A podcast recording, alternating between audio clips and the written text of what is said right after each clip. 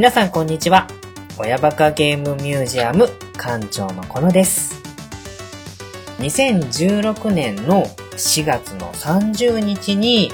実は親バカゲームミュージアムがスタートしましてですね、えー早いもので、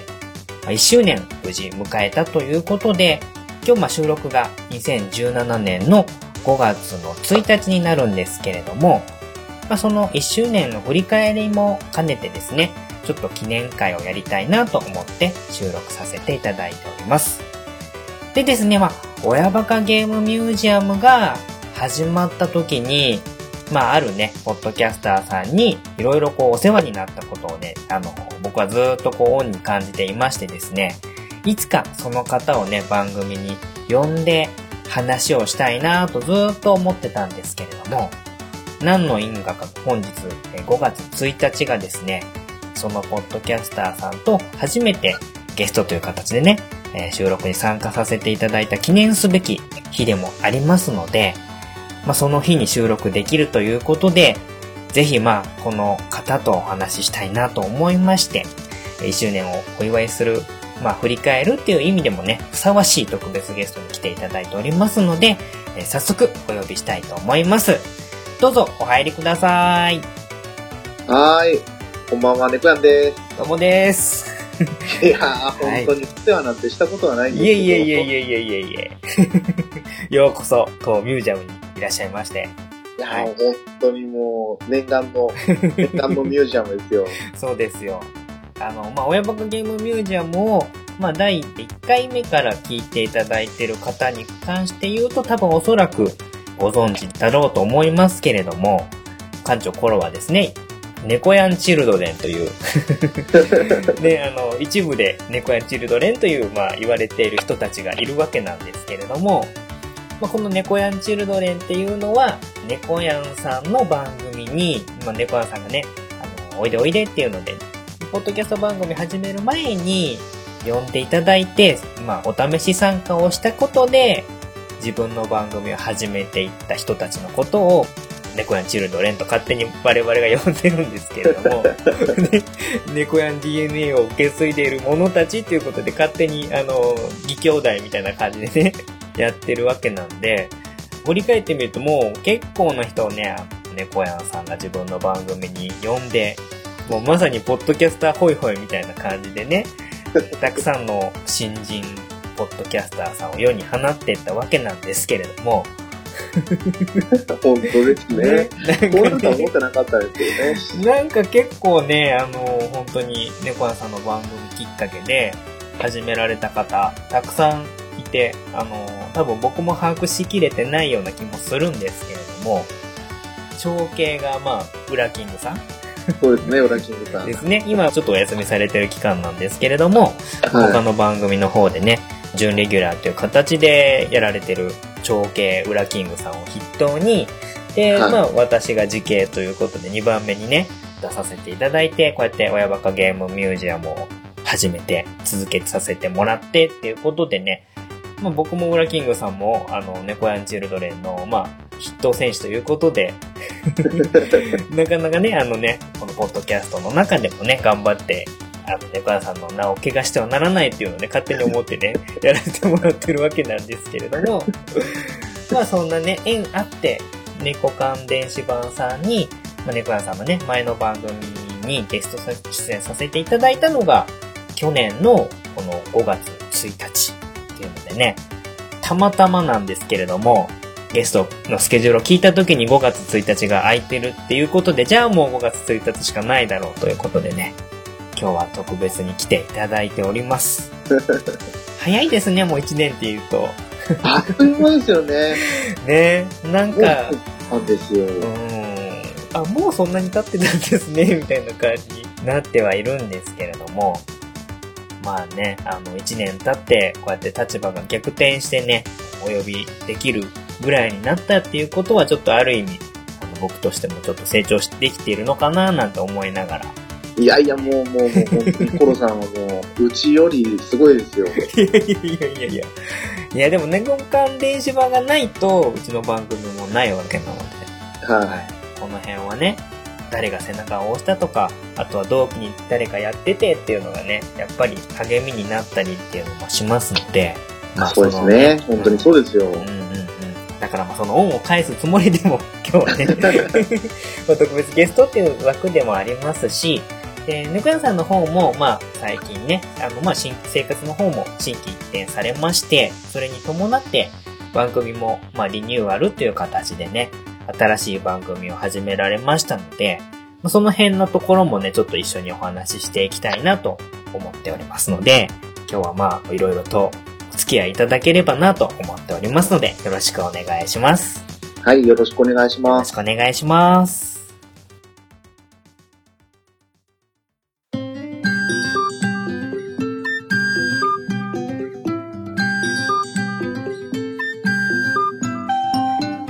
親バカゲームミュージアム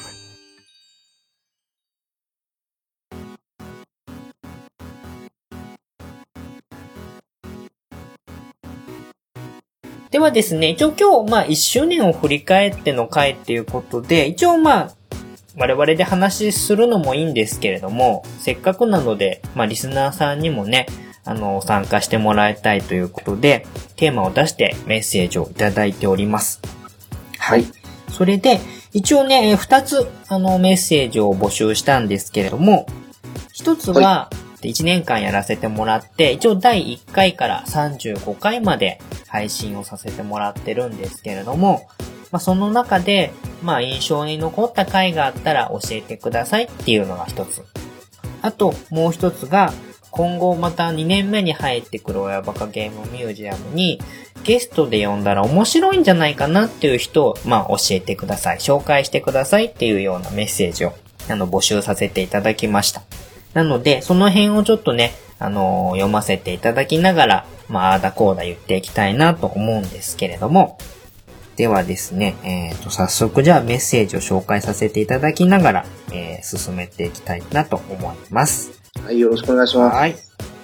ではですね、じゃあまず先に、第1回から第35回までの中で、まあ印象に残ってる回があったら教えてくださいということで、募集したメッセージの方からなんですけれども、えー、テイターさんから、えメッセージいただいております。はい。テイターさんといえば、猫缶電子版さんでも、いろいろね、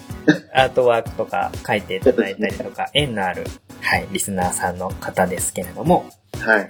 いろいろ結構突っ込んだ メッセージを送ってくださりする。ね、あの、かなりリスナーさんとしていただけるメッセージ楽しいので読んでて、まあ、なんて答えようかなって思うことも多いんですけれども、えー、いただいております。で、読ませていただきます。はい。えー、1周年おめでとうございます。たった一度だけしか出してもらえなかった、あいや、出していただいてありがとうございました。いやはや、マニアさんばかりだし、虹パパでもないので、リスナーとしてこれからも楽しませていただきますよ。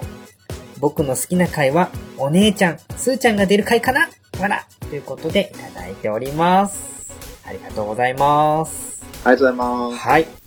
データさんはね、えっ、ー、と、うちに1回ですね、ゲストで出てきていただいて、その時は、虹パパ生活さんと一緒に、僕が大好きなゲーム擬人化系ウェブ漫画の青い世界の中心でを取り上げた回の時に出てきていただいて、まあ、いろいろ、えー、お話をしていただいたんですけれども、はいはい。えー、まあ、たった一度だけしか 出してもらえなかったみたいなことは、まあ、おっしゃってますけども、まあ、でも、ツイキャスで少し絡んだりとかっていうのもあったりとかもしたので、個人的にはまあ番組にはまあ1回しか出てないですけども、かなりもう初期の頃からずっとこうメッセージもいただいたりとかね、あのーはいはい、テータさんの番組に出させていただいたりとか、歌を作ったりもしたいぐらいのもう間柄なので、そうですよね。うん。流れてましたもん。そうなんですよ。の中で。うん。なので、ね、全然なんかもう僕の中では1回以上のやりとりがしてますので、他の番組でもね、テイタンさんかなり愛されているリスナーさんで、メッセージのやり取りなんか楽しく読んでるのを、まあ、どんないろんな番組でも僕聞いてますし、猫屋さんの番組の方にもメッセージ 来てますよね。そうですね。もう新番組の方にもね、メッセージも相変わらずの低淡節な感じでメッセージ来てましたけれども、はい。まあまあでも、今後も多分ね、おそらく何かしら縁あって、いろいろお手伝いいただいたりとかするんじゃないかなとは思う方だと思いますので、ぜひぜひ、まあ、親バカゲーともども、猫目なあいつともども、ぜひぜひ、賑やかしていただければと思っております。はい。で、えっ、と、テイタンさんはね、うちの娘たち二人が非常に、特にね、妹のスーちゃんっていう、下のね、5歳の娘の方をお気に入りでですね、ことあるごとにスーちゃんの、あの、擁護をするメッセージをいただいたりしてるんですけれども、まあね、あの、ありがたい話で可愛がっていただいて、うちの親バカツイートすると、必ずテイタンさんが返してくれたりとかですね、病気をしたと聞くと心配してくださったりで、まるでなんか、おじさんが一人増えたかのような 感じであの、ちょっと偏ったおじさんではありますけれども、すごくあの、気にかけてくださっているので、今後ともまあね、テイタンのおじちゃんに、うちの子供がね、成長している様も伝えるっていう意味でもね、えー番組頑張って続けていきたいなと思っています。はい。ね、多分ね、今後も、猫屋さんの方にも、奥さんは出ないのかとか、いう 要望が多分いっぱい出てくるとは思うんですけれども、そうかもしれない。猫屋さんはテータンさんに対しては、なんか、ありますいや、もう、テータンさんはね、うちの猫関電子版の頃のアートワークを描いてくれて、ね。うんうんうんうんうん。あの、斜め45度から、それがまた135度ぐらいから突っ込んでくる。え、そこから来るの？ってぐらいのそうそうそうあのコメントがやっぱり面白いですよね。ねあのコメント後のセンスと言いますか、う何、どっからでもこう拾って攻めてくる感じ。そうなんですよ。で、それがまたなんか、面白い時もあるし、はい。なんかちゃんと真面目なコメントをするときは、ススパッとこう、入れてきてからたりするので、そうそうそうそう。あの振れ幅はすごいなと思いながら。そうですね。テータンさんって言ったら、あれ多分テータンさんですよね。はい。に虹パパ将棋会に対して、一人の将棋会をなんか、ありました、ありました。ありました、なんか、あの、一時期その敵対勢力がどうとかっていう話ありましたね。なんか今すごい思い出しました。そうですよ。いつ、いつになるのかなと思ってたんですけど、そうそうそう。テータンさんが筆頭で、あの、ウラキングさんとかを誘って、あのそ、全面構想するみたいな話をしてましたね。そうですよ。はあ、すっかり僕忘れてました。そうですよ。もう多分、えー今年中には多分その対抗した放送があるのかなと思ったんですけど、じゃあ、この辺はあの、テータンさんにね、ご機嫌伺ってみながら、あとはまあ、ウラキングさんなんあたりもね、ちょっと復帰したら、声かけしてみようかなとちょっと思います。いやー、もう本当に大変だと思いますよ。大変だと思います。はい多分企画としてはかなりあの大変な部類になるとは思いますけれども、ははい。ちょっとやれるようならやってみたいと思います。い。はい。はい。デタさんありがとうございました。はい、えー続きまして、ヒルンドンさんからメッセージいただいております。1周年おめでとうございます。私はポポロクロイスの回が一番印象に残っています。プレイしていた当時を思い出して、懐かしい気持ちになりました。今後もコロさんのペースでの更新、楽しみにしています。ということでメッセージいただきました。はい、えーと、ポポロクロイス物語の回なんで、まあ、思い出ゲーム殿堂入りで、僕のまあ友達のカズヤンを入れて、ポポロクロイス物語についてのいいところっていうのを、えーひたすら語ってた回だと思うんですけれども、えー結構ね、このポポロクロイス物語の回はですね、聞いて、この後ダウンロードして実際に遊びましたっていうようなリスナーさんがかなりいた記憶がありまして、あの、そういう意味ではかなりゲーマーの心をついた回だったのかななんて思ってはいるんですけれども。でね、あの、まあ、直接このメッセージと、あの、この回のメッセージじゃはないんですけれども、たまたまですね、えっ、と、同じようなことで、友達ラジオのトールさんっていう方も、ちょうどまこの何日か前にですね、ポポロクロイス物語の話を聞いているとやりたくなってきて、アーカイブでダウンロードしました。PS ビータでプレイしています。タイトルの存在はもちろん知っていましたが、手をつけたことがなかったんです。っていうメッセージもちょっとね、いただいてたんで、ちょっと合わせて紹介させていただきましたけれども、結構まあうちの番組のまあゲーム会やった後にそのゲームをやって遊びましたっていう報告をいただいたりすることが多くてですね。まあそういう意味で結構印象に残った回でもあるのかなっていうのはあるんですけれども、結構まあこれゲーム系ポッドキャストあるあるで、話してたゲームをやりたくなるっていうのはよくある話ですよね。いやー、よくある話ではあるんですけど、はい。でこのポポロクロイス物語第12回ですよね。第12回です。いや、これはもう本当に良かった回だと思いますよ。ありがとうございます。あの聞いてて、っていうか今でも思い出しますもんね。はい。確かにね、もう、すごいその、ドット絵のキャラクターの動きとかを逐一話したりとか、世界観の話とかっていうのをかなりの時間割いてやったので、それ聞いてやってみて、あ、このシーンかっていうので皆さんね、リアクション返ってしてくれたりもあったんですけれども、そうなんですうよん。で、あの頃ちょうどツイッターもポポロクロイスが結構出てましたよね。そうで。すね。みんな、あのースクリーンショット撮ったやつを上げてくれたりとかしてて、配信者見よりに尽きるなーっていうのは本当に思いましたね。そうなんですよね。私も買わなかったですけど、んちょうど関東でポポロクロイスのアニメが放送されてたような気がしたんですよね。あー、あのーやってたやつですよね。はい。うんあの、息子の方の物語でしたけど、うんうんうんうんうんうんうんそれをちょろっと見てた感じですかね、私は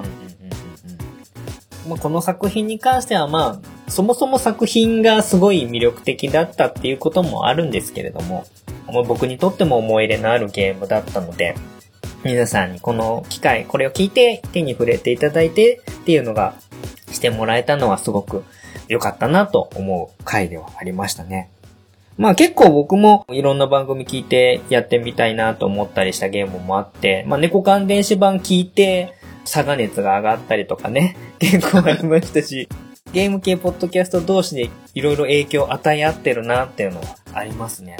ねうん、結構僕も猫缶電子版聞いてのポチったっていうのは何本かありましたので、ありがとうございます。はい、あのーまあね、あの、今後もちょっとマニアックなゲームを紹介していく機会多々あると思いますけれども、よかったらまあ、触れていただければ嬉しいなと思っております。ヒランドさんありがとうございました。ありがとうございました。はい。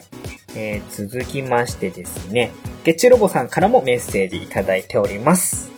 祝1周年、えー私の好きな回は、えーだんだん心惹かれてくドラゴンボールゲームの話ですね。えーかっこずうずしくてすみません。えーゲームはあまり触れてきませんでしたが、ドラゴンボールの話ができたこと、感謝しております。また、月があったらがっつりドラゴンボール話したいですということでいただいております。はい、えー、っとですね、これはまあ、もう、ゲチュロボさんがゲストに出ていただいた回のドラゴンボールゲームについてを、前半戦、後半戦、えー延長戦っていうのでね、3回にわたってやりまして、で、一番延長戦が長かったっていうことでツッコミ受けた回でもあったんですけれども、この回はもうとにかく館長の厚さが半端なかったよっていうことで突っ込まれたのと、はい。あとは、あのー後半戦の音声データを飛ばしてしまったっていう苦い思い出があってね、本当にあのー仏の月中ロボさんにお願いして、まさかの2回目を取らせてもらうっていう。僕にとっても苦いのもあるし、あの、楽しかったのもある記憶に残ってる回ではあるんですけれども、ね、この時はもう本当に、月中ロボさん、本当にすいませんでした。ありがとうございました。の、ただひたすらそれをお願いしただけだったんですけれども、心よくやっていただいて、いい回になったかと思います。あの、ただひたすら熱く語ってる回ではあるんですけれども、ドラゴンボールが好きな方はちょっと聞いていただければいいなっていうような回にはなっております。この辺は、あの、猫屋さんもこの回は聞いていただきましたでしょうか？いや、もうバッチリ聞かせてもらいましたよ。ドラゴンボール世代なんでってうん自分では思ってるんですけど、い、はい。や、もうこれ語り出したら終わらないですよね、そう。ですね。これもだいぶ多分、あの、はしょってはしょっての話になってたと思うんですけれども、ファミコンより前の頃のゲーム、あの、ドラゴンボールのゲームから始まって、最新ゲームのところまで駆け足で走ってったので、はい。あの、だいぶこう、途中、途中、あの、落としていってるところもあるんですけれども、はい。最近のね、ドラゴンボールゲームに触れてない方は、ぜひ前後半聞いて、さ延長戦まで聞いていただければ、またちょっとドラゴンボールに触れてみたいなって思う回になってるような気はしますので、ぜひぜひこれ聞いていただければ嬉しいなと思う次第でございます。はい。はい。いや、これ聞いたら、やっぱりフュージョンズ欲しくなります。そうです。これも結構この回の後にヒュージョンズ買いましたっていう方もいましたし、あのね、プレステ4の方のゼノバースの方もやってみましたっていう方もいましたのでね。特にこの館長の体感的に熱い、熱苦しい回ではあると思います。はい。そこだけ目つぶっていただければね、ゲームには興味を持っていただけるような回じゃないかなとは思います。はい。よかったらまだ聞いてない方は聞いていただければ。はい。でも僕は苦笑いするしかないんですけれども。いやいや、もうあの厚さがいいんですよ。本当に。で、結構ね、部分部分でね、あの、暑苦しいところが出ているのでね、ちょっと惹かれてないかなって思う時は多々あるんですけれども。はい。あの、ありがたい話です。あの、付き合っていただいてくださってるゲストの方には本当に感謝しております。はい。ペチロボさんありがとうございました。ありがとうございました。はい。えー続きまして、虹パパ、ラジオの虹パパ生活さんからもメッセージいただいております。もうね、巷ではレジェンドリスナーという、まあ、何がレジェンドかよくわからないんですけども、ね、あの、有名な配信者でもありますけどもね、リスナーさんとしても有名な、あの方ですけれども、えーどうも、虹パパ生活です。コロ館長、親バカゲームミュージアム1周年おめでとうございます。毎回マニアックな子育てゲームトークを楽しく聞かせていただいています。印象に残っている回は、やはり、虹パパ評議会が設立された回、第14回ですね。親バカトーク全開でした。あと、12回のポポロクロイス話なんかも影響を受けてダウンロード版を買ってしまったという点では印象深いかなかっこ、クリアしていないのはご愛嬌。すべての回を聞いているから、全部印象深いと言いたいくらいですよ。これからもコロさんの企画力満載の親バカゲームミュージアムを期待しております。と、いただいております。ありがとうございます。ねえ、にじパパさんはもう本当に、あの、いろんな番組で出てます。あの、メッセージいただいてますし、ゲストにも出てますけれども、まあ、猫屋さんの方にもね、かなりメッセージを送ってくださってると思いますけれども、そうですね。うん。もうほぼ毎回ぐらいに送ってくれたりとかするので、番組配信者としてはすごくなんかありがたい存在だなと思いますけれども。うん、あれ、猫関連詞版には、にじパパさんはゲストには出てましたっけ？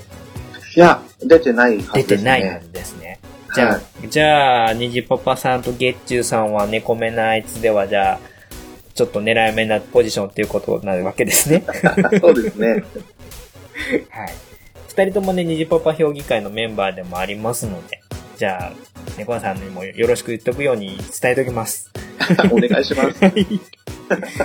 はい。まあ言っていただいて、虹パパ評議会が設立された回っていうので、まあ第14回なんですけれども、はもう本当にこれ僕の思いつきで始めた、ただ親バカトークがやりたいがために、お父さんを集めたいがために、あの、せ急遽設立した回なんですけれども、い。はい。意外とこう、まあ不定期で、長期の休みが終わった後ぐらいにこう集まって、あの、どこ出かけたとか、あの、そんな話をするのが、意外とこう、心地いい時間だったりもするんですけれども、はいはい。うん。まあ、猫屋さんはね、まあまだまだお子さんは一人で、はい。うん。まあ、虹パパになるかどうかっていうのはまあまだわかんないんですけれども、そうですね。もうお父さん目線から聞いて、あの、あの、虹パパ評議会の会って、どんな感じでした？いや、面白いですよ。面白かったですか？ね。はい。あれ、はい、そうそうそうそう、そういう風にやりたいよな、とか、うん。参考になるし、う 子供の恋人の話だったり、やっぱり子育てって、ん。うん。お父さんちょっとやっぱ変わってますよね。そうですね。はい。まあ、なかなかそのお父さん同士で集まって話する機会っていうのも、普段の私生活の中でってなってくると難しかったりもすると思うんで、はい。まあ、あんなね、たわごとと言いますか、ちょっと、あの、若干妄想入ってるような話もしてますけれども、参考になるかどうかはわかんないんですけど、まあ、あ、このお父さんもいるんだっていう風に共感してもらえるだけでも、当初の目的は果たせてるのかな、なんてはちょっと思ってはいるんですけれども、はい。まあ、今後はちょっと虹パパ、虹パパ評議会って名前ついてますけれども、いろんな、まあ、一人だったり三人だったりね、お子さんの数は関係なく、こう、呼び込んでやってもらったりできるような会として、間口を広げてね、いろいろやっていきたいなとは思ってるんですけれども、はい。もしじゃあ虹パパ評議会にゲストで来てくださいって言ったら猫屋さん来ていただけます？いや、もうそれはもう喜んで、あの、手土産ぐらい持っていくかなと思います。意外と僕なんかこの猫屋さんの子育て話みたいなのを、はい。まあ番組聞かせていただいた中でもまあちょこちょこ出てはいるんですけれども、はい。意外と深く掘ってないなというような気もしてたので、本当ですか、うん。こう、お父さんとしての猫屋さんをちょっとも、もうちょっと丸裸にしたいなと思ってます。あそう言われてるのはあまり出してないかもしれない。うん意外とね、奥さんの話はちょこちょこ出たりとかしても、まあ子供とどっか行きましたよ、みたいな話はされてましたけれども、はい。意外とこう直接的に普段どんな感じで子供と接しているのかとか、はい。親バカ方面の話は比較的ちょっと抑えめだったような気がするので、ああ、そうですうね。ん。ね、絶対でも、ある、あるはずだとは思うんですよ。我が子が可愛くないはずはないので、そうですね。どこかしら絶対親バカポイントはあるとは思うんですけれども、はい。ぜひぜひちょっとこの辺はね、虹パパ評議会か、まあ、あの、親バカ会みたいなところでね、えーはい父としての猫やんをちょっと丸裸にしたいなと思います、いつか。いや、もう、じゃあそうしたらもう評議会に出してもらって、皆さんから引き出してもらわないと。引き出すような感じですね。ね。うんうんうんうん。わかりました。じゃあちょっとこの辺は、あの、評議会の議題として、お父さんとしての猫やん問題をちょっとね、議題にあげたいと思います。はい。はい。ですね。で、まあ、あの、先ほども出ました、ポポロクロエス会なんかもね、印象に残ってますっていうメッセージで、まあ、まあ、虹パパさんなんでね、虹パパデカさんがクリアしてないのはご愛嬌というのは、もう自分であの把握されてますので、ここはあえてあんまり突っ込まないとはおきますけれどもね。はい。個人的には僕はあの、虹パパ生活さんには、お菓子が当たった回がすごく印象的に 残っているので。まあ、猫屋さんはちょっとお菓子当たらなかったんで、あ、ちょっと残念だったんです残念だった感じですけれども、一応その後、念願だった白い風船に、あの、巡り合うことができたみたいで、ちょっとその辺は、あの、安心しております。はい。まあでも、虹パパ生活さんは、やっぱりちょっと親バカゲームミュージアムだけじゃなくて、あれですよね、ムチャブリンガーズそうですね。とかも外せないですよね。うんうんなんだかんだでいろいろこう、引っ張り出されてる感じの方なので、うんいや、あれはもう、コロさんの差し金としか思ってなかった。いやいやいやいや。まあ、あの、大多数のネタは送ってましたけれども、まあ、あのね、あの、貴重な同期のポッドキャスト配信者っていうことでもありますので、まあ、はい今後とも仲良くさせていただきたいなと思ってる方ではあります。実際にちょっと会ってね、お話もできた貴重な数少ない方なので、はい。はい。今後も大事にしていきたい、まあ友達みたいな形かなと思いますので、はい。にじパパ生活さんありがとうございました。ありがとうございました。はいえー続きまして、えーユンユン白書のユンユンさんからメッセージいただいております。親バカゲームミュージアム1周年おめでとうございます。そして、ゲストの猫やんさんも、猫目なあいつの開局おめでとうございます。ありがとうございます。最近猫やんファミリーに入れてもらったユンユンです。あれ、猫やんファミリーに入ったんですか？そうですね。あの、ユンユンさんにアートワークを書いていただいたんで、ああ、はいはいはいはいはいはい。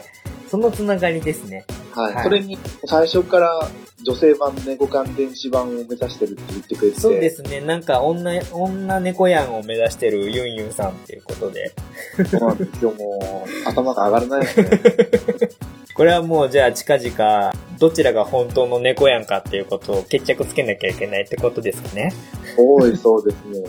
多分私のこう、化けの皮が剥がれてますね。そうなんですか。はい。で、私がポッドキャストを聞き始めてからまだ日が浅いのですが、お二人の安定したトーンのお話にとても安心感を持っています。えー親バカ芸で一番印象に残っている回ですが、それはもちろん自分のゲスト回ですと言いたいのですが、それよりも亀田製菓を語る第31回の前後編です。男性がここまで熱くお菓子を語ることがとても新鮮でびっくりしました。その後、プレゼント企画でのハプニングも面白かったし、コロさんの自分用のお菓子を特別賞にいただいたことも嬉しかったです。お菓子の美味しさもさることながら、コロさんが自分用にこんなにお菓子を買いだめしてるんだというのを知って、届いた段ボールいっぱいのお菓子を眺めながらニヤニヤしましたよ。これからも親バカっぷりをたっぷり聞かせてくださいね。えー2年目も配信楽しみにしています。体調に気をつけて、本当に気をつけて、マイペースで頑張ってくださいね。ということでメッセージいただきました。はい。ということでね、えー、猫やんファミリーのユンユンで、えー、館長は猫やんチルドレンの一員ということでですね、えー朝からの因縁がある、まあ、うちにもゲストに来ていただいたユンユンさんなんですけれども、あの、まあ、ゲストに出ていただいた回は、まあ、子育てについての、まあ、男兄弟と女兄弟の違いについてみたいなことをお話しする回でね、こちらもかなりいろんな方に聞いていただいて好評だった回なんですけれども、それよりも何よりも、えー紙の成果を語る回の方が印象になるっていうのがね、ちょっとなんか、あの、嬉しいような複雑な心境はありますけれども、なんかね、あのー回を重ねるごとにお菓子感に対してのこのハードルがどんどん上がっているような気はしてはなら、ならないんですけれども、ね、かなり評判、評判というか、まあ今回はプレゼント会もやったんでっていうのも多分あるんだと思うんですけれども、かなりね、えー回を重ねるごとに収録時間が長くなっているお菓子会ではあるんですけれども、はい。えーまあ、プレゼント会で抽選をやった時に疑惑の判定が出て、で、それに対してイチャモンがついたんで、じゃあ、あの、ユンユンさんにも何か送りますっていう、この、あの、いきさつがちょっとね、あの、美味しかったんで、あえてこれはユンユンさんをかすめて倒したニジパパさんに 当選させようという、ちょっとね、悪い館長の方 さじ加減が働きまして、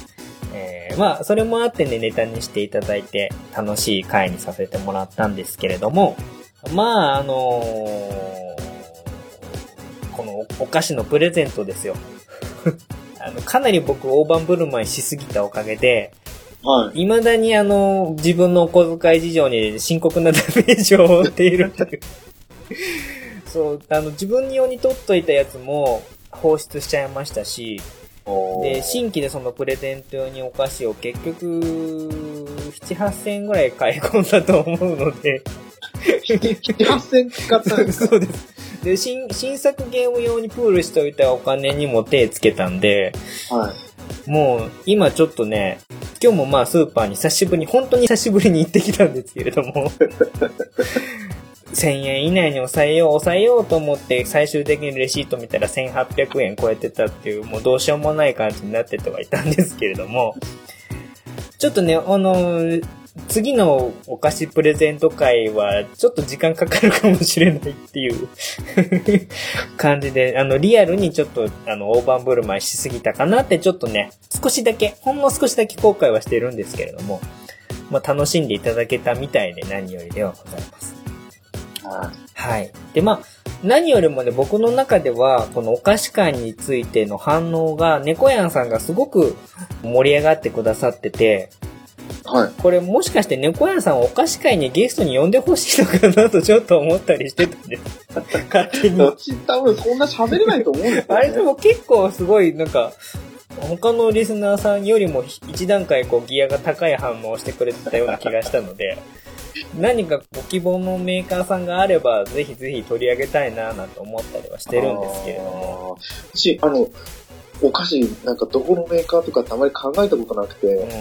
だからもう本当にこのお菓子会聞くと目から鱗なんですよ。あ 普通はそう普通はそれが正常なんだと思うんですけど、は一社に絞って見出すと、なんか急に楽しくなってくるみたいな感じのところがあったので、これやると大変ですよ、後々。買わなきゃいけないお菓子が増えていくんですもん。い。だから、うちの周りだとあんまり実感してもらえないんですよね。その、うんシルコサンドもあ、買うのって言われちゃうし、はい。シルコサンド美味しいですよね。こっちですよ、ん本当僕もシルコサンドの反応してくれる猫屋さんにすごいあの好感度上がりましたもん。わあ、シルコサンドにこんな反応してくれる人がいたと思って。反応します反応しないわけがないと思う。ね、白い風船は誰に言っても、え知らないわって言われちゃうし、そうですよ。だ最近のやつはだって白い風船、乳酸菌入りっていうのでね、ちょっと優しい感じが増してるんです。そうですよ、本当に。そうなんですよ。最近この乳酸菌入りっていうのがちょっと最近トレンドかなんかわかんないんですけど、はい。いろんなお菓子に乳酸菌入りっていうプラスのなんか表示がされていて、はい。ハッピーターンも、優しいハッピーターンっていうのに 書いてあって、よく見ると乳酸菌入りって書いてあるんですよ。え、何でも乳酸菌を入れればいいのかと。わかんない。これちょっと今トレンドかもしれないです。乳酸菌っていう。そうなのかもしれないですね。ちょっとあの、皆さん注目してみてください。はい。はということなので、じゃあお菓子会で、ちょっとね、あの、じゃあ、松永製菓さん取り上げますか？シルコサンドの。まあちょっとシルコサンドの話をするときは、じゃあ猫屋さんをちょっとお呼びしたいなと思います。はい、もう多分シルコサンド以外の時は黙ってると思うんで。いやいやいやいやいや。ぜひぜひ、あの、参加していただきたいなと思います。はい。そんなね、まあ、まあ、ゆんゆんさんもはじめ、興味ね、それまでそんなに意識してなかったお菓子にね、目覚めた方なんかも結構いた回がありまして、あの、自分のね、娘にもこの亀田製菓会聞かせたら、その後コンビニでハッピーターン250%のやつを姉妹で1個ずつ買ってたっていうね。なんかいろいろあのメーカーさんの売り上げに貢献している感じのある回ではありましたけれども、今ちょうど亀田製菓さんもね、亀田お菓子総選挙みたいな投票やってたりしますので、よかったら参加してみていただければメーカーを応援している身としては嬉しいなと思います。はい。えー、ユンユンさんありがとうございました。ありがとうございました。はい。ぜひぜひ、猫屋さんとのね、コラボ会実現、私も聞いてみたいので、楽しみにしたいと思います。はい。はい。ありがとうございました。という感じで一応ね、印象に残ってる回についてのメッセージは結構いただいたんですけれども、はい。はい。猫屋さん的には印象に残ってる回とかってもしあれば、まあ、ちょっと被っちゃうかもしれないんですけれども、はい。そうですね。個人的にはやっぱり SD ガンダムの話は、あれは、まあ、ある意味、猫やんチルドレン会でもありますからね。ウラキングさんと話させていただいた SD ガンダム会の話。まあ、あれもかなりちょっとマニアックな話ではあるんですけれども、多分あれを聞いた後にレビューの方を猫屋さんが書いてくださってたような時期的にそうですね。記憶がちょうど SD ガンダムをこよなく愛するっていうことで、レビューを書いてくださって、ちょっと気づくのかなり僕遅かったんですけれども、はい。あ、猫屋さんがこんなところにレビュー残してくださってるっていうので、猫屋さんのちょっと優しさに触れた回ではあるんですけれども、はい、あー、あの回、良かったですか？いや、そうですね。あとは、カードヒーローの話も、あヒーローやりたかったなとか思いながら、あはあはあはあ、世代的には SD ガンダムの世代よりは、どう、ちょっと後になってくるんですかね、そうですね。多分もう SD ガンダムは、自分が多分幼稚園ぐらいの時に、スーパーファミコンのやつが出てたぐらいだと思うんですよね。そうですね。ちょっとだから、あの、オラキングさんと僕の世代よりもまだ若いので、はい。多分、あれの話の本当にピンポイントに来る感じではなかったと思うんですけれども、それでも楽しんでいただけたっていうことであれば、ちょっと安心しました。ややっぱりコロさんの熱が、を犯すんですよ。今かな？僕は別に暑苦しく話してもいいんですかね？やめて、暑苦しく話してる方が、やっぱりコロさんらしいんだと。よくね、ちょっと自分の好きなことに関してはこう話し出すと、あの、めんどくさい感じに取られがちなんですけれども。はい。でもそれがまあ、親バカ芸に関しては、いい方向に働いてるという風に取らせていただいて、じゃあ、よかったのかな？そうです、そうですね。本当にそうですよ。そうじゃないとやっぱり館長は務まらないですよ。ありがとうございます。あの、猫さんにそう言っていただけると、すごく心強い感じになりました。は。はいい。胸を張って暑苦しくやっていきたいと思います。はい。ね、この。ね、平常運転の時の、あの、優しい感じと、暑苦しい時の温度差がまあいいのかもしれないですね。逆にね。ギャップが大事って言いますからね。そうですね。ギャップ萌えですかね。ギャップ萌えですね。はい。僕もよくあの、昔から歌うと人が変わるって言われてたのに、多分そんな感じなんだと思います。で歌い終わるとまた旬となるっていうね、昔からよく言われてたので、あ、そうなんですか、多分その感じに近いんだとは思うんですけれども、はい。はい。じゃあですね、続いて、えっ、と、もう一つのテーマの方にもちょっといただいているので、えーそれも読んでいきたいと思います。はいえっ、と、まあ、親バカゲームミュージアム2年目のゲストを紹介していただく。まあ、もしくはゲストに立候補していただく。みたいな感じで募集させてもらったんですけれども、えー、ヨグさんからメッセージいただいております。これは立候補ですね。出てみたいけど、時間が合えばいいんですけれど、ということで、短いですけれども、なんか気持ちが伝わってくるメッセージいただきました。えー確かね、このヨグさんはね、あの、僕がゲームボーイアドバンス会で、マイナーゲームで紹介させていただいたモンスターサマナーというゲームを私もやってましたっていう風に反応してくださった、かなり多分この方もやり手の方だと思うんですけれども、あの、まあ、あれですよ、スタンド使い同士が惹かれ合うみたいな感じで、やっぱりマニアックなゲーム好きな者たちは惹かれ合うっていうことで、多分、あの、このメツイートをつぶやいていただいたんだと思うんですけれども、ちょっとね、わかんないんですけど、番組配信とかはされてない方だと思うんですけど、あのーまあ、出てみたいというよりも多分、あの、話してみたいっていうところなんだと思うんですよね。はい。そう、多分マニアックゲームあるあるみたいな話ができるんじゃないかなとは思うんで、ぜひぜひちょっとね、ヨグさんのスケジュールがどういう感じかっていうのはちょっとわからないんですけれども、まあこれを機に、ポッドキャストデビューっていうことも十分ありますし、まあ、それはなくてもね、あの単純にマニアックなゲーム好きの話をする。話し出すと多分僕もキャッキャし出すんだと思うんですけども、マニアックな回が多分収録できそうな感じはしますので、ぜひ、あの、ヨグさん、機会があればお話ししたいなと思いますので、ちょっとまたお声掛けさせてください。こういうメッセージいただけるとすごく嬉しいですね。やっぱり、猫屋さんも猫屋さんと話したいってつぶやいたりとかすると、まあそうじゃなくたって猫屋さんはこう、ね、自分の番組にこう連れてきちゃう、ほいほい連れてきちゃう感じなので、猫やんホイホイに引っかかると、あの、連れてくるっていうので定評があるね。まあ、むしろそういうののオリジナルなわけなんですけれども。そうですね。もう、こういうコメントが来たら速攻 DM 送って1週間後にはもう、やってますよね。このスピード感がすごい猫屋さんならではだと思うんですけれども、もうだって、やっぱり、鉄は熱いうちに打てじゃないですけど、もう、この館長の熱に今当てられてる時に、ガブッといかないと、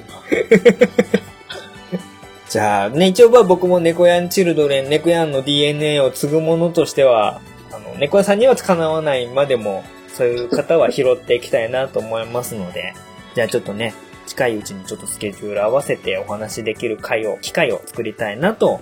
思いますので、ヨグさんちょっとね、楽しみに 楽しみにでいいのかな？あの、覚悟して、覚悟しても変だな。気長にお待ちいただければなと思いますので、えーよろしくお願いします。はい。いいですね。こういう方がいらっしゃると本当に配信者身寄りにつきますね。ありがたいです、本当に。はい。じゃあ続いてですね。こちらもね、まあ、ある意味、猫やん DNA を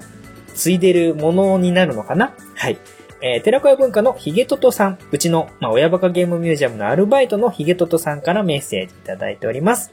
コロさんと話をしたら面白くなりそうな方。私が推薦するのは、寺子屋文庫でもおなじみ、先輩、シバゴンさんです。身内ですみません。が、しかし、きっと面白い化学変化が起こりそうな予感がします。ということでいただきました。ありがとうございます。はい。えーっと、ヒゲトトさんなんですけれども、まあ、僕が、要は、あの、猫やん DNA を受け継いで、番組でアルバイトを募集しますっていう風にやってみたところ、まあ、引っかかった方がこのヒゲトトさん。引っかかったっていうのはすごい失礼な言い方なんですけれども、はい。な僕がちょっと受け継いだ猫やん DNA を受け継いでる人っていうことなんで、まあ厳密に言うとちょっとね血は薄いんですけれども、ヒゲトトさんもある意味猫やんチルドレンの系譜の一人ではあるんですけれども、はい。僕もね、あのー自分が猫やんさんにしてもらったことをヒゲトトさんにこう、番組始まる前にこんなことやったらいいですよとか、ここはこういう風にしたらいいですよみたいなアドバイスをしたり、質問されたことに答えたりとかっていうのをね、もうまさに猫やんさんのやられたことを本当に僕がなぞったみたいな感じでね、あの、パクったみたいな感じで申し訳ないんですけど。えいえ、そんなことないです。はい。で、こういう風に一緒に番組やらせてもらって、なんか自分が関わった人が番組始めるってのは本当に嬉しいというか、なんて言えばいいのか、この辺多分猫屋さんの方が気持ちすごく分かってくれると思うんですけれども、はい。いい感じですよね。この自分を超えていくじゃないですけれども、はい。番組を始めて、それがね、あの、続けられる続けられないは別にしても、やってみたいって思ってやってみてくれるっていうのは、後押しした方としては、すごく嬉しいですよね。嬉しいですすようんね。うんうん。本当に。だって一度でもやっぱりその魅力を感じてくれたってことですからね。自分の番組に出てもらって。うん。自分の評価ってそんな高くないじゃないですか。そうですね。こんなん。な番組に出てもらって、あ、そこまで思ってくれてたんだとか思うと、そうですよね。だから、勝手になんか師匠みたいな立ち位置になるじゃないですか。必然的にそうなってくると。ですよ。僕も勝手に、あの、猫やん DNA がとか言ってますけれども、はいなんか祭り立てられてる感はしますけども、でもまあそれはそれで嬉しかったりもしますし、はい。ネタとして美味しかったりもするので、そうです、そうね、です。慕ってくれてる方がすごくたくさんいるっていうのは、まああの、正直多分感謝の気持ちもあるから、そうやっていろいろとね、今回みたいにゲストに来ていただいたりとかってもそうですし、やっぱりこれは猫屋さんの人徳が少なからずあるんじゃないかなとは思いますよ。ありがとうございます。まあね、本人がね、どう思ってるかっていうのはやっぱり、あの、別な話ですからね、館長に関しても、あの、内心どう思ってるかわからないよっていうのは、ポツポツ付け加えますけれども、ははい。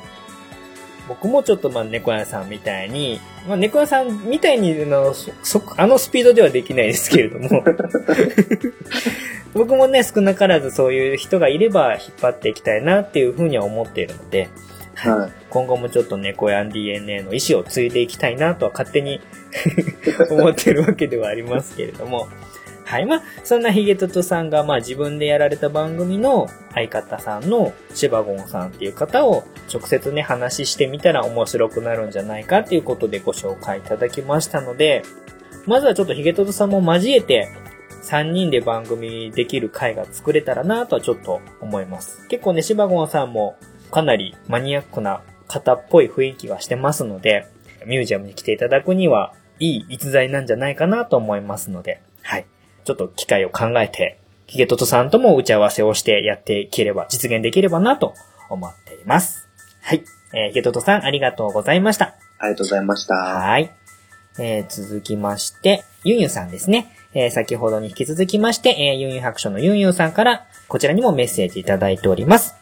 えーコロさんと喋ってほしいゲストの方を紹介します。最近、偽ユンユンとして暗躍している DJ フレバさんことミヤさんです。えーコンビニエンスなチキンたちという番組をされているのですが、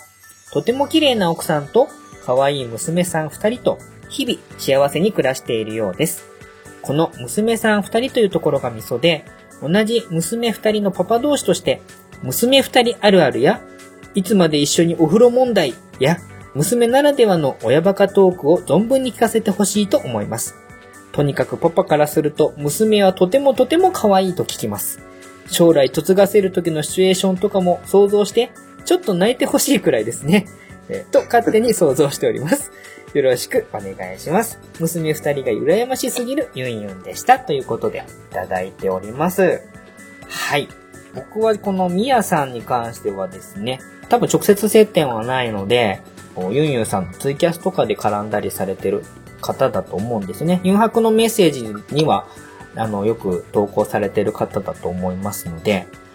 猫やんさんはこの DJ プラーバさん？はい。ミヤさん？っていう方はご存知ですか？いや、私も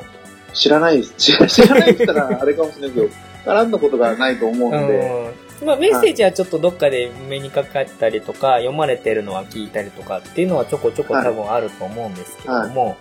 多分直接接点がない方だと思うんですよね。はい。だからちょっとまだ番組もあの申し訳ないんですけれども聞けてはないんですけれども、はい。ちょっとまあユンユンさんからの紹介ということで、娘二人親バカトークをしろということなんだと思うんですけれども、でもね、基本親バカトークって同じような内容になっちゃう危険性はあるので、はい。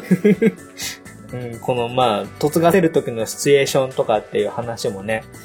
どういう感じになるのか、なんとなく想像はつきますけれども。まあまあ、多分そういうことを期待されてるんだろうなとは思います。そうですよ。うんうんうんうんでも、コンビニエンスなチキンたちでしたっけ？はい。まあ、最近本当にこう、ツイッター上でハッシュタグをよく見かけるようになりました。この番組も割と最近始まった番組なのかなってちょっと印象なんですけれども、はい。割と僕もユンユン白書さん絡みで聞く名前にかなとは思ったんで、ちょっとその辺がよくわからないんですけれども、まあ、ここで紹介していただいたっていう縁もありますので、一回ちょっと番組も聞いてみて、やるとすれば、ちょっとユンユンさんに間に入ってもらって企画してみたいなと思いますので、こはい。の辺はね、やっぱり自分の聞いてる番組だけだと、新しい可能性っていうのがあったりするので気づかなかったりもしますので、ぜひちょっとじゃあそういった方にも接点増やしていけるような感じで、普段引きこもりがちな館長ですので、スーパーとお家の往復だけじゃないようにね、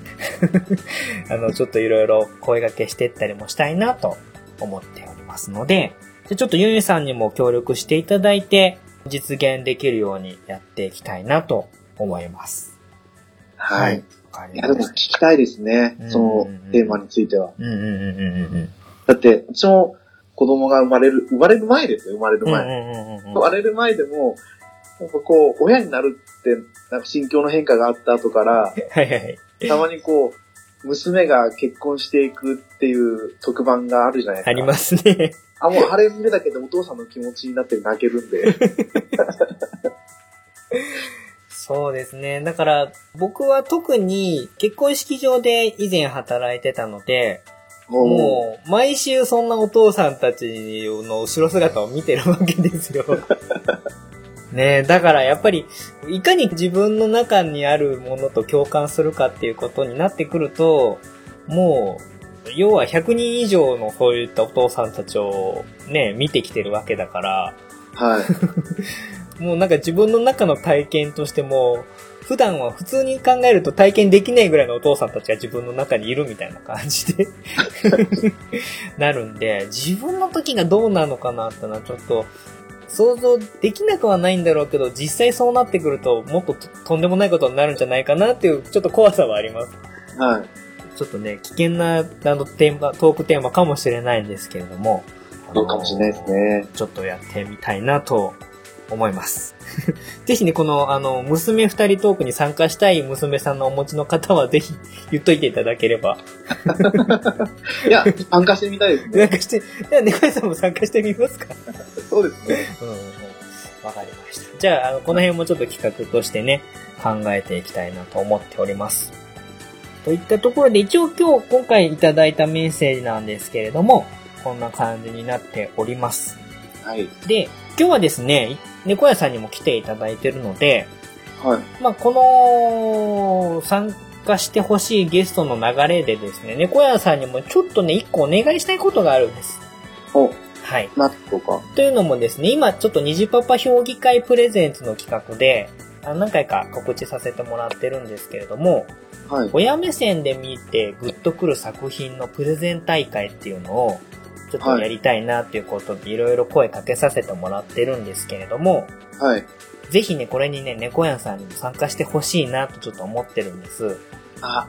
えちなみにジャンルは何でもいいんですジャンルは何でもよくって、3分間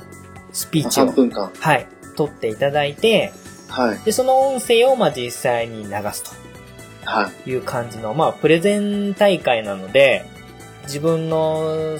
グッときた作品について3分なんで、ちょっと短いんでね、あの、ポイント絞ってもらって、語ってもらう感じになるんですけれども、はい。うん。で、一応まあこれが終わっその番組配信して後に、評判が良かった方を特別ゲストでまた呼びする回を用意するんで、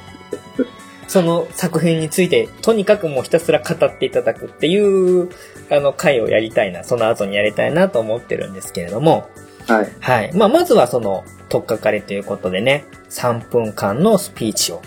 今ね、お願いして回ってるので、まさにこの1周年をかこつけて猫屋さんを参加させるための壮大な 布石だったりするわけなんですけれども、そうなんですか。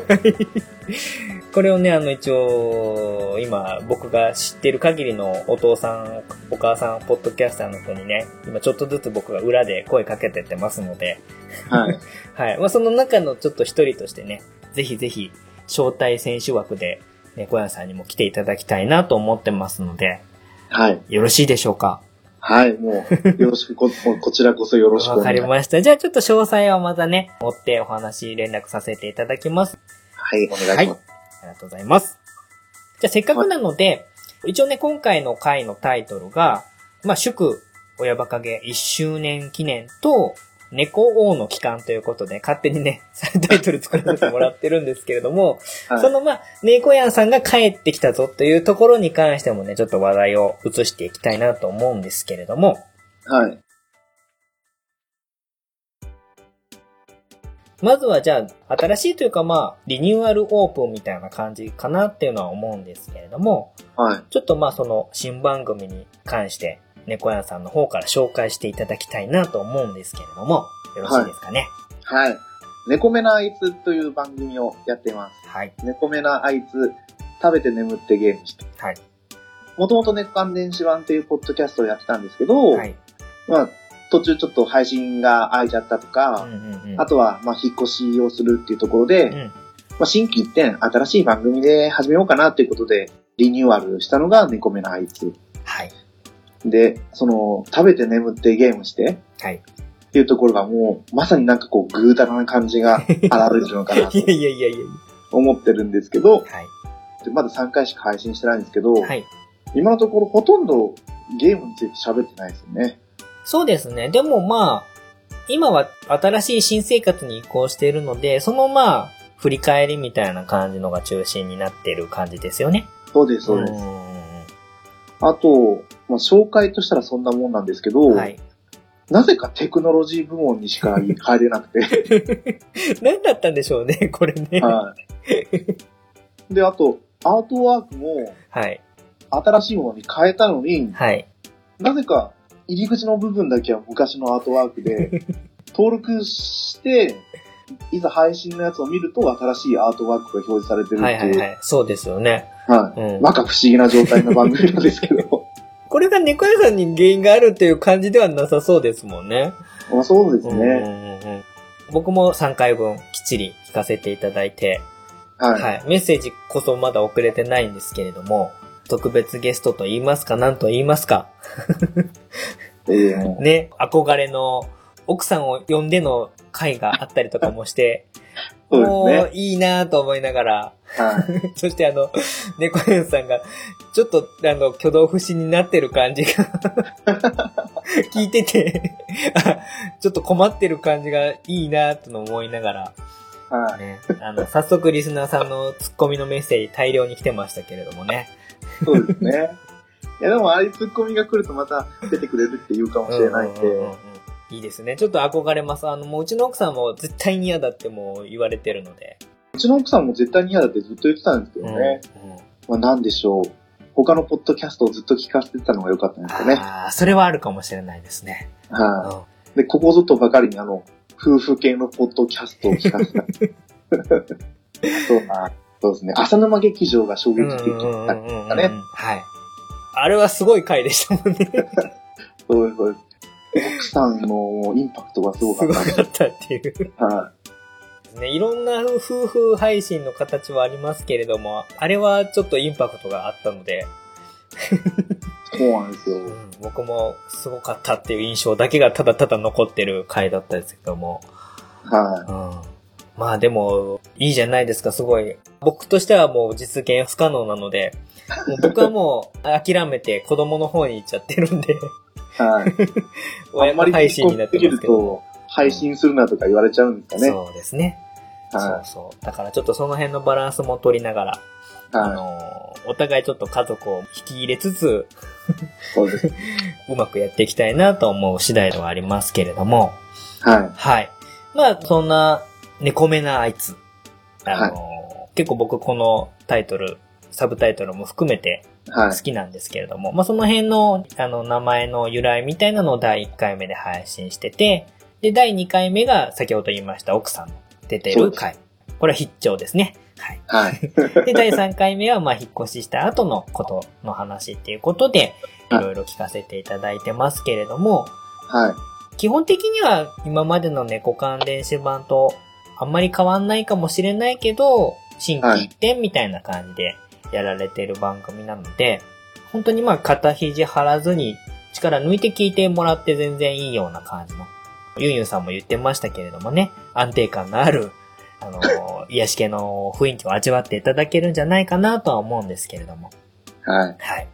なのでね、もし、猫目のあいつに出てみたい方は、あの、ツイートで、いいな、私も出てみたいな、みたいなことをつぶやくと多分拾ってくださると思いますので。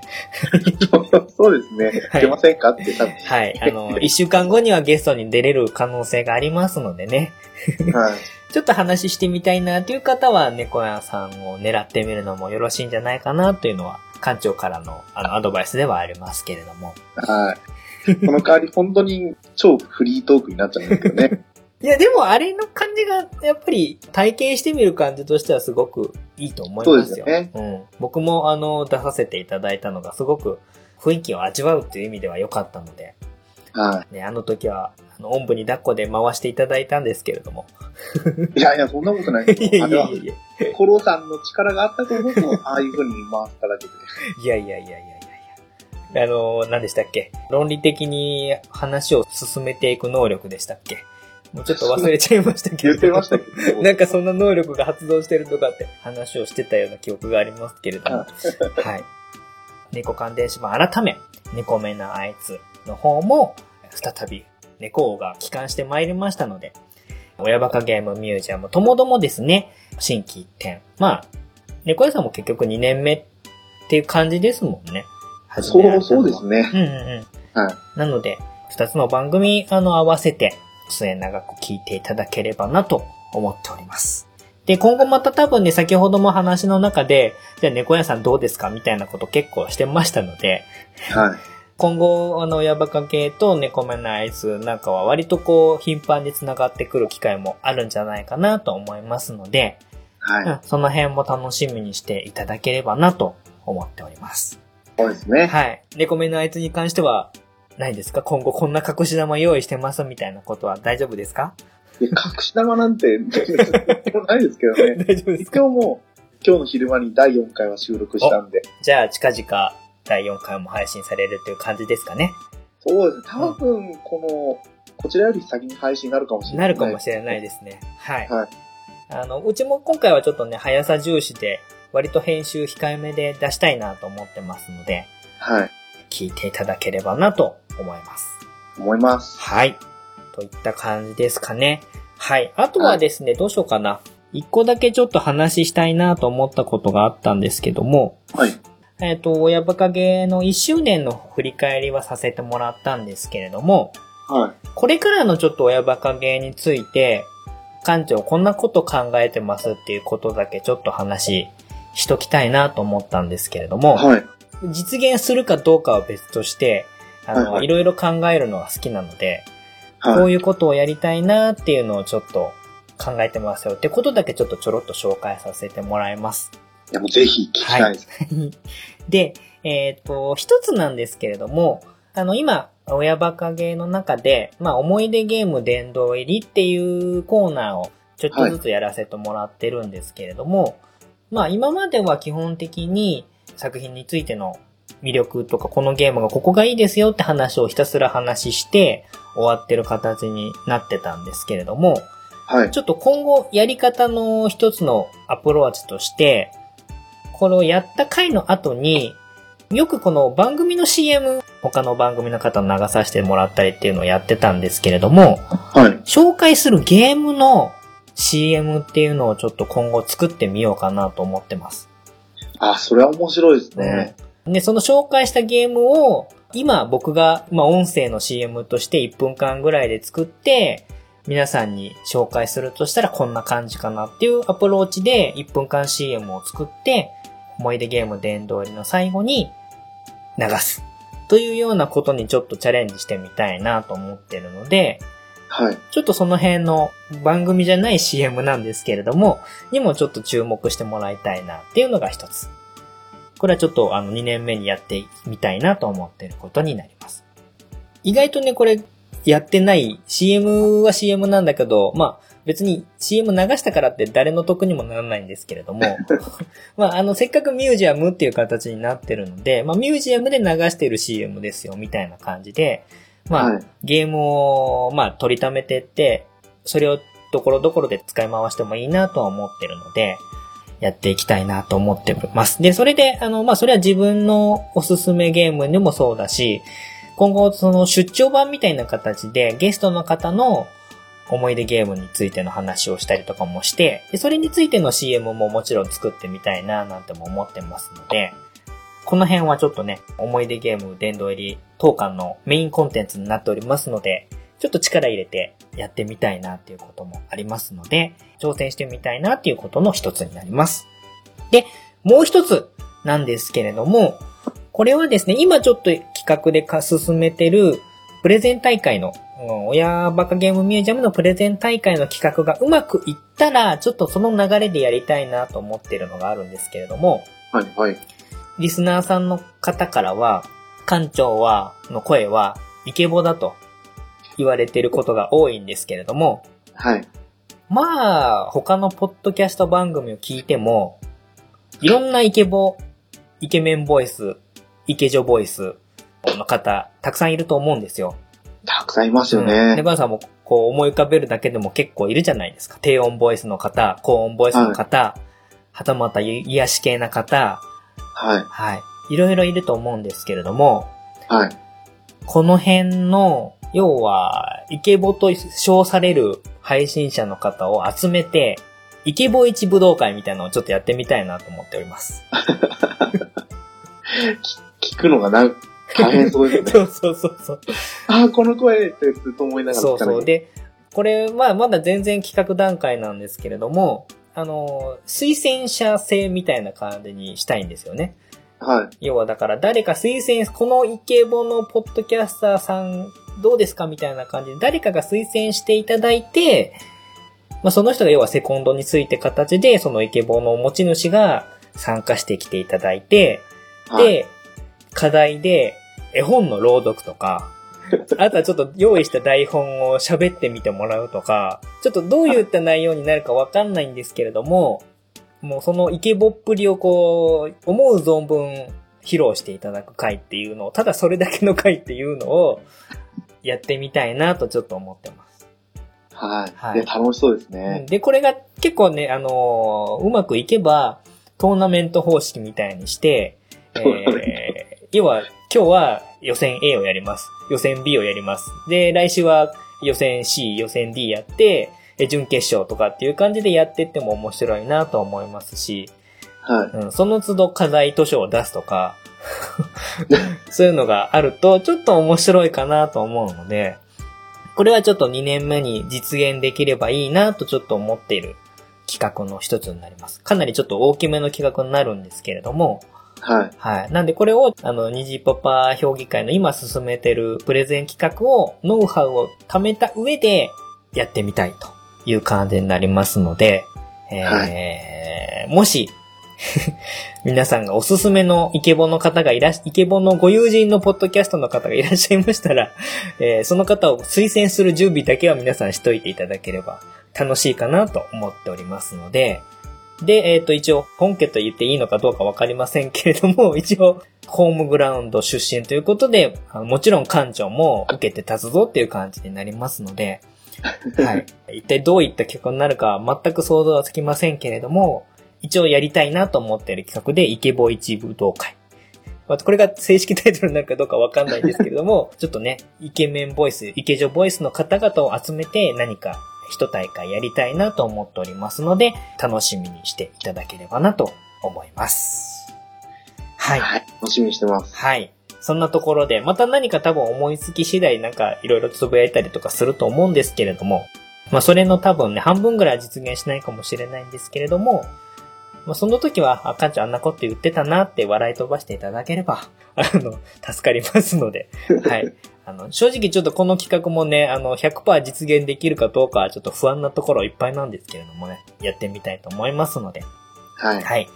一緒に面白がっていただければなと思います。はい。といったところで今日お話しする、したいなと思ってたことは、全部お話しさせていただきました。すいませんね、あのーゲストと言いながら、ほぼ一方的に喋ってる感じにはなっちゃったんですけれども、いや、そんなことないです。もうやこれくらいが一番ちょうどいいです。もうさすが猫屋さん、何でも受け止めてくださいますからね、もうね。いやいやいや、もう、そんなことないですよ。まあ、ある意味ね、あのー、1年間やってきた成果を、あの、猫屋先生に聞いていただく回という形でも、あの、今回はね、ちょっとありましたので、はい。これからもね、猫やんチルドレンの一人という肩書きは常に 前面に押し出して、はい。はい、あの番組続けていきたいなと思いますけれども、猫屋さんもね、まだまだこれから配信者としてはね、活躍される方の一人だと思いますのでね、はい。僕も負けないように配信。ね、まあ、同期にもね、もうすでに100回超えられている方もいらっしゃるので、かなりのプレッシャーではあるんですけれどもね、新しい配信者の方もどんどん出てきてますので、ポッドキャスト界を盛り上げていけるように頑張りたいなと思っております。はい。ぜひぜひ猫屋さんもよろしく、今後ともよろしくお願いします。はい、よろしくお願よろしくおいします。願いします。はい。はい。というような形で一応今日はおしまいになるんですけれども、はい。はい。最後の締めを全く考えてなかった。こんな感じでいきますかね。じゃあ流れでいきましょうか。はい。本日お送りさせていただきましたのは、親バカゲームミュージアムの館長と、猫目なあいつ、猫やんでした。ありがとうございました。はい、ありがとうございました。はい。今後ともよろしくお願いします。はい、よろしくお願いいたします。ではまた次回お会いいたしましょう。さようなら。さようなら。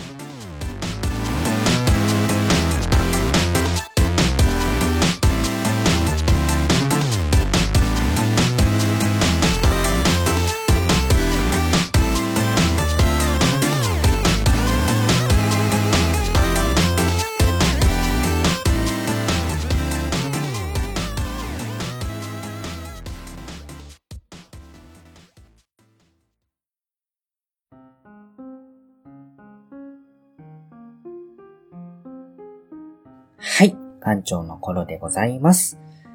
え1周年のメッセージですね。えー、1通だけ抜けがありましたので、ちょっとここからはですね、館長一人だけになってしまうんですけれども、メッセージを読ませていただきたいと思います。親バカアルバイト、ヒゲトトです。1周年おめでとうございます。私が印象に残っている回は、やはり第23回ですね。アルバイトの採用が決まった回です。館長コロさんに出会えたこと、本当に感謝しています。この成長と同じくらいワクワクするコロさんの番組、大好きです。といただいています。ありがとうございます。ヒゲトトさん、えー、うちのね、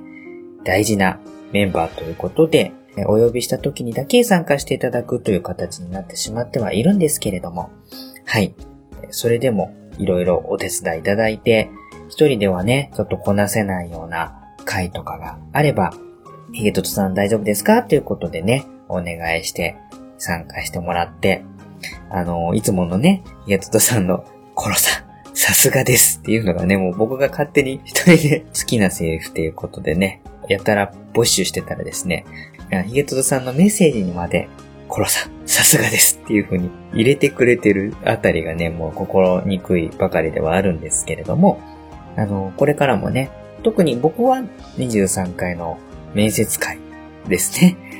えー、いつもはまあ館長が自分の思い出ゲームを話しするんですけれども、まあ、面接会に関しましては、ヒゲトトさんの思い出のゲームを館長に語ってください。という形式でちょっとやらせていただいて、それに対していろいろした準備をしてきてくださって、安定の、まさに安定の内容を、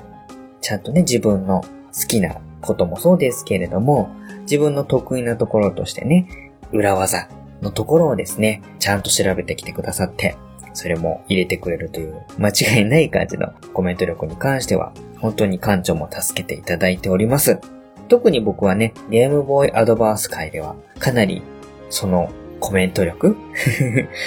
いろいろした準備もしてくださってるね、部分に関しては、助けていただいて、いい回ができたかなリスナーさんからも、えー、いい回でしたっていう風にね、コメントいただいたりもしたので、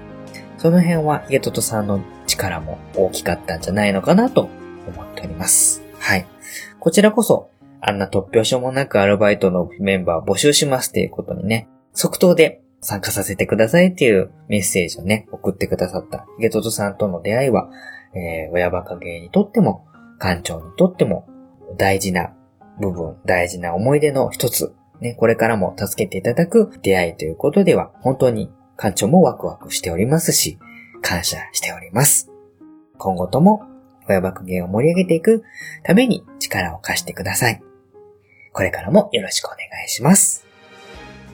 ということで、えー、ヒトトさんからメッセージをいただきました。ちょっとね、えー、収録後に判明しましたので、ここで読ませていただきたいと思います。はい。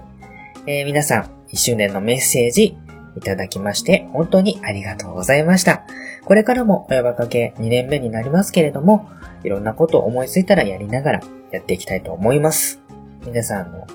メッセージ、すべて番組の中で取り上げられるかどうかはわからないんですけれども、えー、でもいただいたメッセージに関してはすべてコメントを返すようにはしております。はい。そんな中で館長とのね、交流もしていただいて、少しでも楽しんでいただけるような番組作りをやっていきたいと思いますので、え、2年目以降の親バカゲームミュージアムもどうぞよろしくお願いします。マニアックな話、おかしな話、親バカな話、はい。えー、お姉ちゃん、すーちゃんが出てくる回も、ちょこちょこ挟みながらやっていきたいと思います。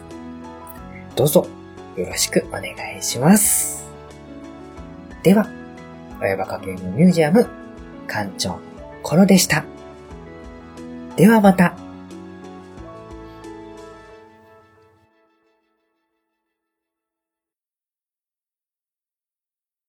One, two, three。親バカ